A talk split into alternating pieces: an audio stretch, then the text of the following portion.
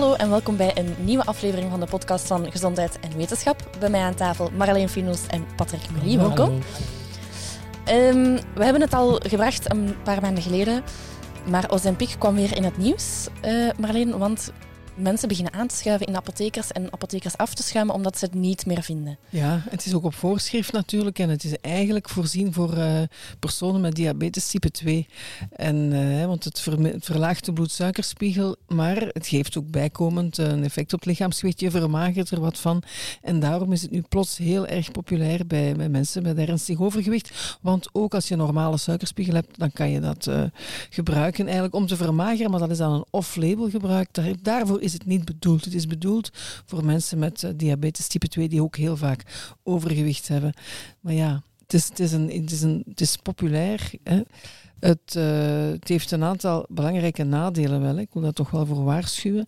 Dus het geeft inderdaad bij, bij het kan het, was in een, is in een studie getest bij een 2000-tal personen, iets minder dan 2000.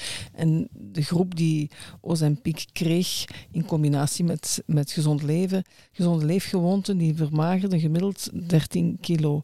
Wat toch wel behoorlijk is. Um, nu moet je daarbij zeggen, je moet het inspuiten. Het zijn geen pilletjes, het moet ingespoten worden. Dus je moet ervoor naar de arts diabetespatiënten doen dat wel zelf, maar goed, het is een inspuiting het, is, het heeft een risico, het heeft een aantal nevenwerkingen, maar toch ook wel een, een ernstig risico op uh, een risico van 0,2 procent. Dat is 2 per duizend, dat is niet zo. Dat is eerder zeldzaam, maar toch op een ernstige nevenwerking, namelijk pancreatitis, dus een pancreasontsteking, zeer pijnlijke zaak. Dus toch, als heel veel mensen dat gaan nemen, dan gaan we toch wel wat mensen zien met uh, acute pancreatitis niet om mee te lachen. En dan ook erbij zeggen dat kost 100, eh, ongeveer 100 euro per maand hè, voor wie dat wil gebruiken om te vermageren. Dat is uiteraard niet terugbetaald. Dat is alleen terugbetaald voor mensen met diabetes type 2. Maar laat het aan die mensen die dat vooral nodig hebben, hè, ook om hun suiker te regelen. En dat zijn de diabetespatiënten. En daarvoor is opnieuw gewaarschuwd. Ja, inderdaad. En ik denk, ik denk de twee belangrijkste nadelen, dat is dat we niet weten wat het eigenlijk gaat geven op zeer lang termijn. Die studies duren ja. nog geen 20 jaar, geen Klopt. 30 jaar. Zeker als zo'n grote groep mensen dat gaat nemen en je hebt zeer weinig nevenwerkingen, dan krijg je veel nevenwerkingen, omdat de groep zo groot is natuurlijk. Ja. Ja. En een tweede, tweede probleem is natuurlijk op lang termijn, ja, je moet dat blijven doen. Hè. Ja, inderdaad, Patrick, want er zijn drie studies geweest, ook door de firma. En in een van die studies bleek, men heeft men, is men die mensen mensen blijven opvolgen nadat ze gestopt waren. Ja. Gestopt waren en die kwamen allemaal terug bij. Hè. Ja, dat is Natuurlijk, hè, dat ja. is zoals uh, vaak het geval is. Hè. Als je vervalt of als je gewoon je eetgewoonte aanhoudt en dat product valt weg, ja, dan voilà. Ik kon mij wel terug. vinden in, in de aanpak in zekere zin dat je obesitas zult moeten behandelen zoals diabetes. Dat wil zeggen, levenslang ja. iets gaan doen en niet uh, wat, wat nu gebeurt met obesitas, dat is dat je zes maanden een dieet volgt en dan is het gedaan. Nee, ik denk mm dat dat toch ook iets levenslang zal zijn, zoals diabetes.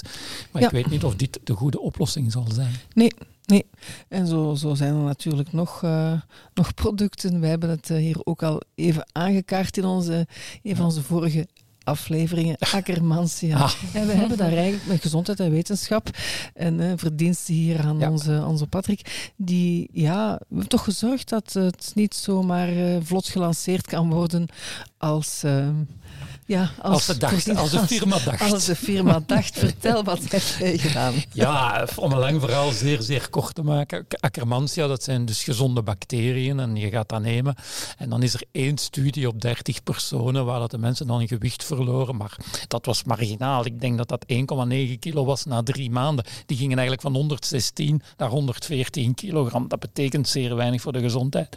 Nu, de firma had wel een erkenning van Europa om het te verkopen. Dat wil zeggen safe food. Het is niet giftig, het mag op de markt. Maar de firma had geen erkenning om een claim te doen, om te zeggen van goed voor een bepaald, of he, bevat een, heeft een bepaald gezondheidsvoordeel. Ja, de gezondheidsbeweging, ja. ja. de gezondheidsbeweging was er te veel aan. Maar ja, ja dat deden ja. ze wel tegen diabetes en, en om bloedsuiker te regelen en gewicht verliezen en weet ik veel. En daar zijn ze natuurlijk zwaar op gepakt geweest door de overheid. En ze hebben een lancering, dus het opstarten van het product met maanden moeten uitstellen, wat natuurlijk een enorm financieel verlies is.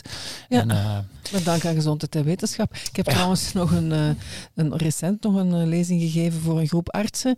En die hadden al artsenbezoekers uh, over de vloer gehad met dat product. Dat werd voorgesteld aan hun van dokter, ik heb hier echt een nieuw wondermiddel voor het, om mensen te laten vermageren. En men is meteen gaan kijken op onze website Gezondheid en Wetenschap, waar artsen die zeiden, we zijn direct gaan zoeken. Uh, heeft Gezondheid en Wetenschap daar ook al naar gekeken? En dan wisten ze, ah, dat is helemaal geen wonderproduct. Ja, dat is zelfs nog maar de vraag of dat je daar veel van vermagert. En het was ook behoorlijk duur. Hè? Kom op 65 euro per maand om ja. uh, twee kilo te verliezen na drie, vier maanden. Ik denk dat je die 65 euro beter besteedt aan een fitnesscentrum. Ja, dat je daar veel meer dan gaat ben vermageren. Je veel, veel gezonder bezig en veel natuurlijk. gezonder bezig. En ook men raadt het aan te combineren met gezonde leefgewoonten. Dan vraag je af, van wat val je dan af? Van die gezonde leefgewoonten, neem ik aan. Maar goed, voilà, een actie hier van, uh, van ja. gezondheid en wetenschap. Ja. Om uh, even in de vermageringssfeer te blijven, um, nog zo'n hype intuïtief ja. eten, ah. hebben we ook een berichtje over gemaakt. Was de auteur van het boek niet blij mee? Nee, ook daar uh, hebben wij toch wel voor uh, wat storm gezorgd. Bij een aantal mensen intuïtief eten, we hebben ook daar onze vragen bij gesteld. Het is eigenlijk, waar komt het op neer? luister naar je honger- en verzadigingsgevoel en daarop ingaan. Dus als je lichaam zegt van kijk, ik heb eigenlijk genoeg, geen honger meer, stop dan met eten. Ook als je halverwege een zak chips bent, zit, uh, dat vond ik wel frappant. Want op die manier, uh, ja, de boodschap klinkt eenvoudig. Dat is natuurlijk moeilijk. Daar worden ook uh, begeleidingssessies bij gegeven. Men heeft ons ook erop aangesproken dat dit, um, ja, dat het niet een, een, manier is om te vermageren, maar om om te gaan met emoties rond eetgedrag. Maar ja, dan vraag ik me toch af wie gaat er naar een, een diëtist gaan om met een gezond gewicht om die emotionele beleving van eten, uh, om daaraan te werken, ik weet het niet. Ik heb daar toch... Wij hadden toch de indruk dat het op sociale media gewoon wel gepromoot wordt als een nieuw... Ja nieuwe manier om te vermageren. Hè? Ja, wat is, wat is het grootste probleem in onze maatschappij? Dat is natuurlijk overwicht en obesitas. En automatisch gaan de mensen een nieuwe methode associëren met overwicht en obesitas. Want wat is anders het doel, het nut? Bewust een pak friet eten. Ja, ik begrijp het. Ik begrijp het zelf niet goed. Ja. Dus uiteindelijk hebben we gekeken naar de literatuur. En wat zegt dan de literatuur? Systematische literatuuranalyse van interventiestudies. Ja, die hebben nog tot nu toe nog niets gevonden. Daarmee bedoel ik dat mensen die intuïtief eten, dat gewicht blijft hetzelfde. Dus daarvoor is het al niet geschikt. Nu moeten ze mij dan toch een keer komen uitleggen waarover het dan wel geschikt is. Ja, ja, inderdaad. En we hebben ook daar de boodschap van het Vlaams Instituut Gezond Leven, we hebben ook daar naar verwezen. Zij zeggen ook, ja, luister naar je lichaam. Mooi, dat is allemaal goed en wel, maar er zijn ook, uh, er is de omgeving. En je moet ook, uh, ja. ja. er zijn nog andere redenen waarom mensen grijpen naar uh, voedsel, omdat het overal te vinden is, goedkoop is. ja. Wat mij vooral ook stoort, dat is dat eigenlijk voedings, mensen met een voedingsopleiding toch een beetje richting psychologie, gedragspsychologie, emoties gaan, of inspelen op emoties, en die zijn daar niet voor opgeleid. Daar zijn beroepen voor, dat zijn psychologen. Mm Enkele weken geleden begon de, de laatste nieuwe boostercampagne voor de coronavaccinatie. Maar nu begint ook de campagne voor de griepvaccinatie. Um, mag je die zomaar te samen nemen? Stel, je hebt vandaag uh, een boostervaccinatie voor corona. Mag je dan morgen een griepvaccin gaan halen? Ja, dat mag. Er is geen enkel probleem mee. Het enige wat lastig kan zijn, is dat die boosterprik bij een aantal mensen wel wat nevenwerkingen geeft. Hè. Dat horen we toch wel weer, zoals bij de andere, bij de vorige covid-vaccinaties. Dat is toch, ja, toch de helft van de mensen heeft er wel wat last van. En als je, ja, ook van de griep kan je wel een beetje, uh, ja, kan ook wel wat nevenwerkingen hebben. Dus als je dat combineert, dat mag, hè, maar, maar ja, dan kan je wel uh, misschien wel een dag in de zetel zitten. Hè. Dus dat is, uh, daar moet je wel rekening mee houden. Maar in principe mag het. Ja, natuurlijk, de boostercampagne is zeer nuttig om te zorgen dat je geen ernstige COVID krijgt of niet in het ziekenhuis belandt. Hè, want daar, gaan, daar gaat het eigenlijk over. Hè. Je kan nog besmet geraken met het uh, met coronavirus. En het is, die cijfers zijn ook uh, terug uh, aan het stijgen. Dus het is nuttig om je te laten vaccineren. Daarmee bescherm je je tegen ziekenhuisopname en tegen ja, langdurige klachten misschien ook wel ook al heb je eerder een booster gehad, je mag, de bedoeling is dat je dan je opnieuw laat boosteren na drie tot zes maanden. Eerder liever zes maanden en minstens drie maanden wachten tussen twee prikken. Waarom opnieuw boosteren? Omdat de ja, de bescherming door die booster ook wel afneemt hè, na een half jaar. Ja, en het is eigenlijk ook dankzij al die, die, die campagnes van de overheid, die vaccinatiecampagnes, dat het de essentie gehaald is. Dat wil zeggen dat de, de cijfers in die intensieve uh, afdelingen constant blijft. Dus, Ja. Want dat was natuurlijk het groot probleem, dat die overbevolkt waren, die intensieve afdelingen. Ja. En dat blijft ongeveer constant. Dat is dankzij die vaccinatie. Dat was het hoofddoel. Ja, ja, ja. En we zijn ook af, gelukkig, en laten we hopen dat het zo blijft, van al die coronamaatregelen. Hè? Ja. Sluiting van scholen, eh, in een bubbel leven en zo verder. Dus dat hebben we toch allemaal maar te danken aan die, eh, aan die vaccinatiecampagnes, dat klopt. Oké. Ehm, dan, Marleen, ik hoorde daarnet dat jij veel bananen hebt gegeten de afgelopen Ah. weken. Ja, ja, ja. Marathon gelopen en eh, ja, kijk, dat is dan zoiets om snel, eh, snel suikers en koolhydraten binnen te krijgen. Dus ik heb even genoeg van bananen. Het zou zomaar ook eens een ander voordeel kunnen opleveren, ehm, Patrick, want ze zeggen dat het de kans op erfelijke kanker kan halveren. Ongelooflijk. Het is, het is, dat zijn cijfers die ik eigenlijk nog nooit gezien heb in een studie. Vandaar dat ik twijfels heb. Excuseer, maar het nieuws is te goed om te geloven. Te mooi om waar te zijn. Ja, het is een beetje zoals was de eerste minister zou zeggen: iedereen krijgt 10.000 euro op het einde van het jaar. Dan zou ik dolgelukkig zijn, maar ik geloof het niet. Dus het, eigenlijk is het een studie met oplosbare voedingsvezels in tabletten, in supplementvorm. En die oplosbare voedingsvezels vind je onder andere ook in eh, onrijpe bananen en in peulvruchten en zo verder. En wat hebben ze gedaan? Ja, dat waren 918 personen met het Lynch-syndroom. Blijkbaar is dat een syndroom waar dat de mensen eigenlijk vlugger kanker ontwikkelen of het risico op Ja, kanker is ja, ja, groter. een aantal kankers heb je dan een Ja. groter risico op een aantal kankers. Ja, ja. En hebben ze opzettelijk gedaan natuurlijk om zo snel mogelijk een resultaat te kunnen zien. Want ja, een normale persoon, dat duurt natuurlijk 20, 30 jaar voordat die kanker ontwikkelt. Dus die populatie is wel ideaal om eens te zien of preventie, preventieve maatregelen werken.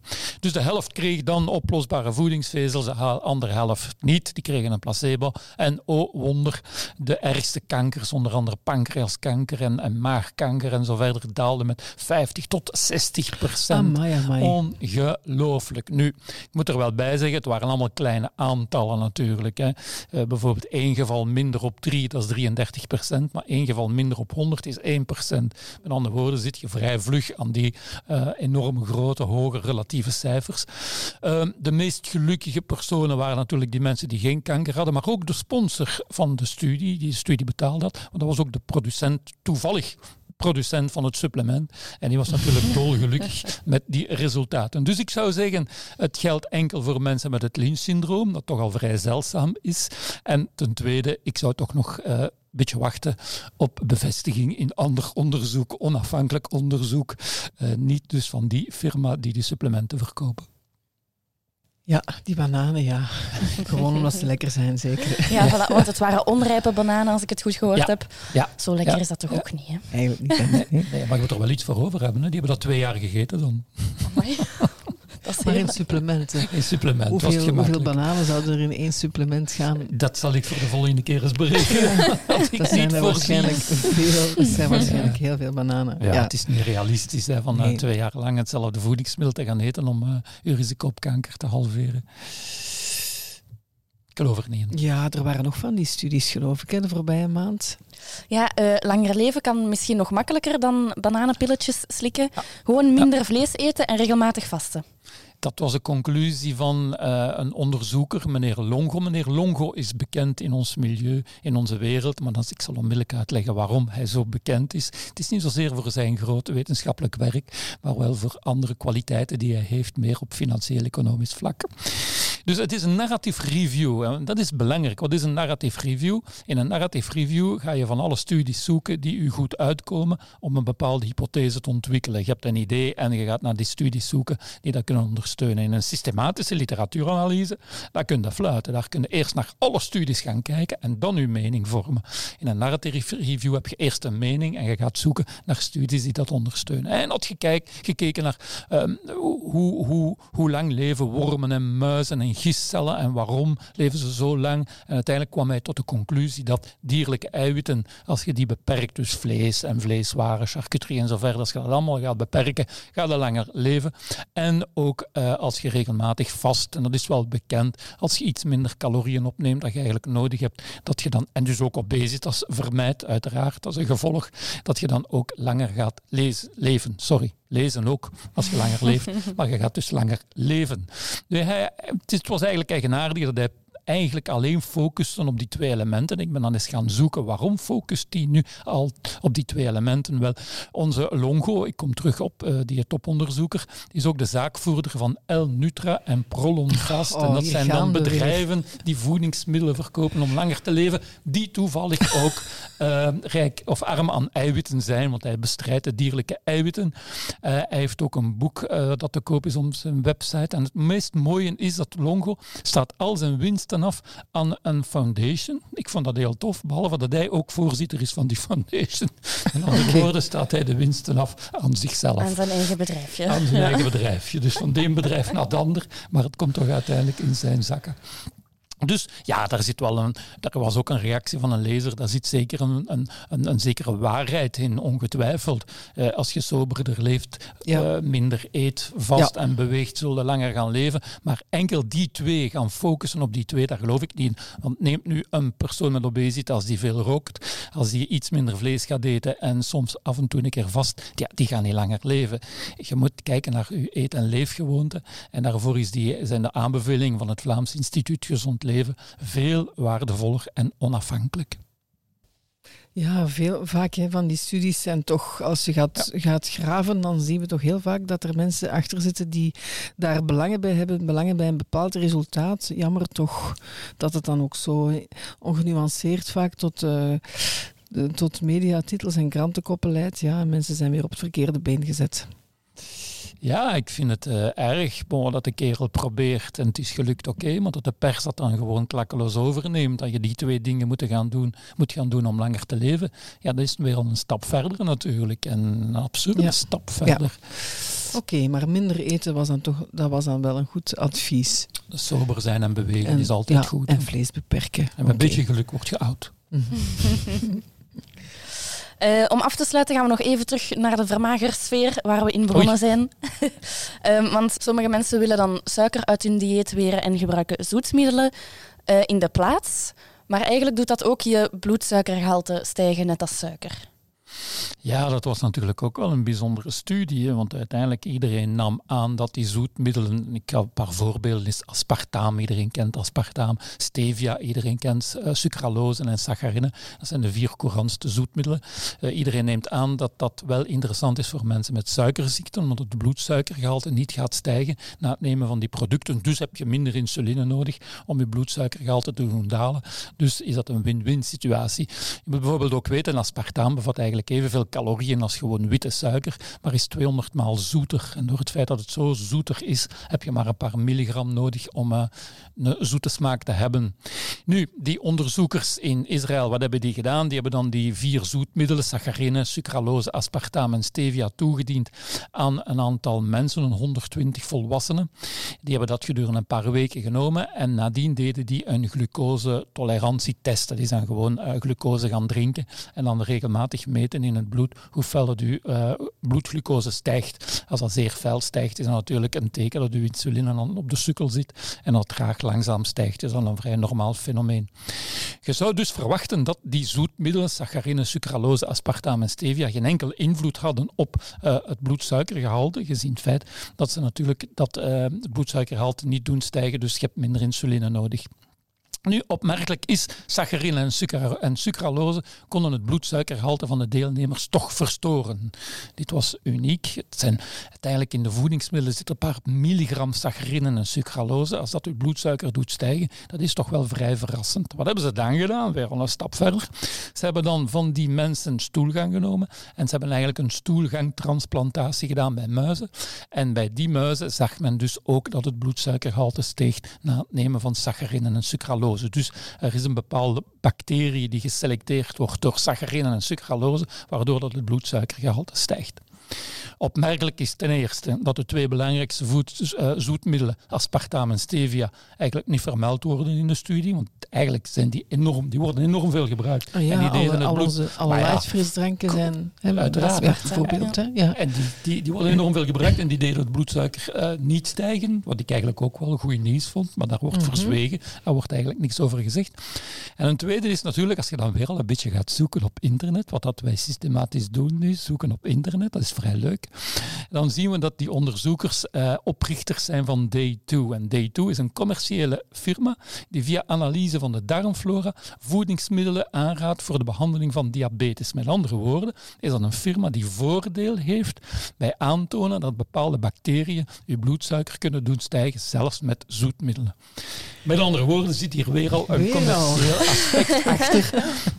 En hebben ze natuurlijk gefocust op die producten of op die resultaten die hen goed uitkwamen. Die twee zoetmiddelen die zogezegd een lichte stijging zouden geven. En die andere die massaal gebruikt worden, aspartaam en stevia, daar zwijgen ze natuurlijk over, want dat past niet in de firma. En dan nog een perversiteit erbij. Dat is dat een van die co-auteurs in de studie, die was ook, zit ook uh, in het wetenschappelijk comité van het tijdschrift waar de studie verscheen. Met andere woorden, zit hij ook in het comité dat beslist welke studies mogen verschijnen in tijdschriften en welke niet. Dus het was één soep. Bacteriële soep. ik heb nog een fun fact. Normaal is dit Patrick zijn taak, of zijn sterkte, ik zal het zo zeggen. Weten jullie hoe aspartaam ontdekt is? Toevallig 1966, een onderzoeker in een laboratorium. 1965. Ah. Maar dicht, dicht genoeg. Ja. um, hij was iets aan het onderzoeken, een geneesmiddel, en hij zocht daarvoor een bepaalde moleculen. Ja. Um, en hij was niet zo hygiënisch en hij likte aan zijn vinger om een blad om te draaien en dat was zoet. Ja. En dat was, die moleculen lag daar over zijn bureau verspreid. En zo heeft hij ontdekt dat dat een zoetmiddel is. Conclusie, vanaf nu, als je niet zo hygiënisch bent, moet je gewoon je vinger klikken. Wie weet zit er geld in. En is hij dan steenrijk geworden? Vermoedelijk. Of toch zijn bedrijf waarvoor hij werkte. Heeft dat al aan Coca-Cola verkocht? Waarschijnlijk. Ja. Of hij dan uiteindelijk dat medicijn gevonden heeft, dat weet ik nu niet. Maar. Ik denk het belangrijkste nadeel van die zoetmiddelen, dat is niet dat dat je bloedsuiker doet stijgen of de calorieën. Het belangrijkste nadeel is dat je tong blijft baden in een zoete wereld. En vroeg of laat zul je dan toch naar zoete snacks gaan. Ja. Je moet ergens afkicken. We moeten, we moeten dat afleren, om zoveel zoet te gaan eten en andere smaken ontdekken. Zo is dat. Wijze woorden. Een zoet banaantje of zo. Dank u. Um, daarmee zullen we afronden. Bedankt dat jullie er weer bij waren, Marleen Finolst en Patrick Mully. En tot de volgende keer. Tot de volgende keer. Tot de volgende.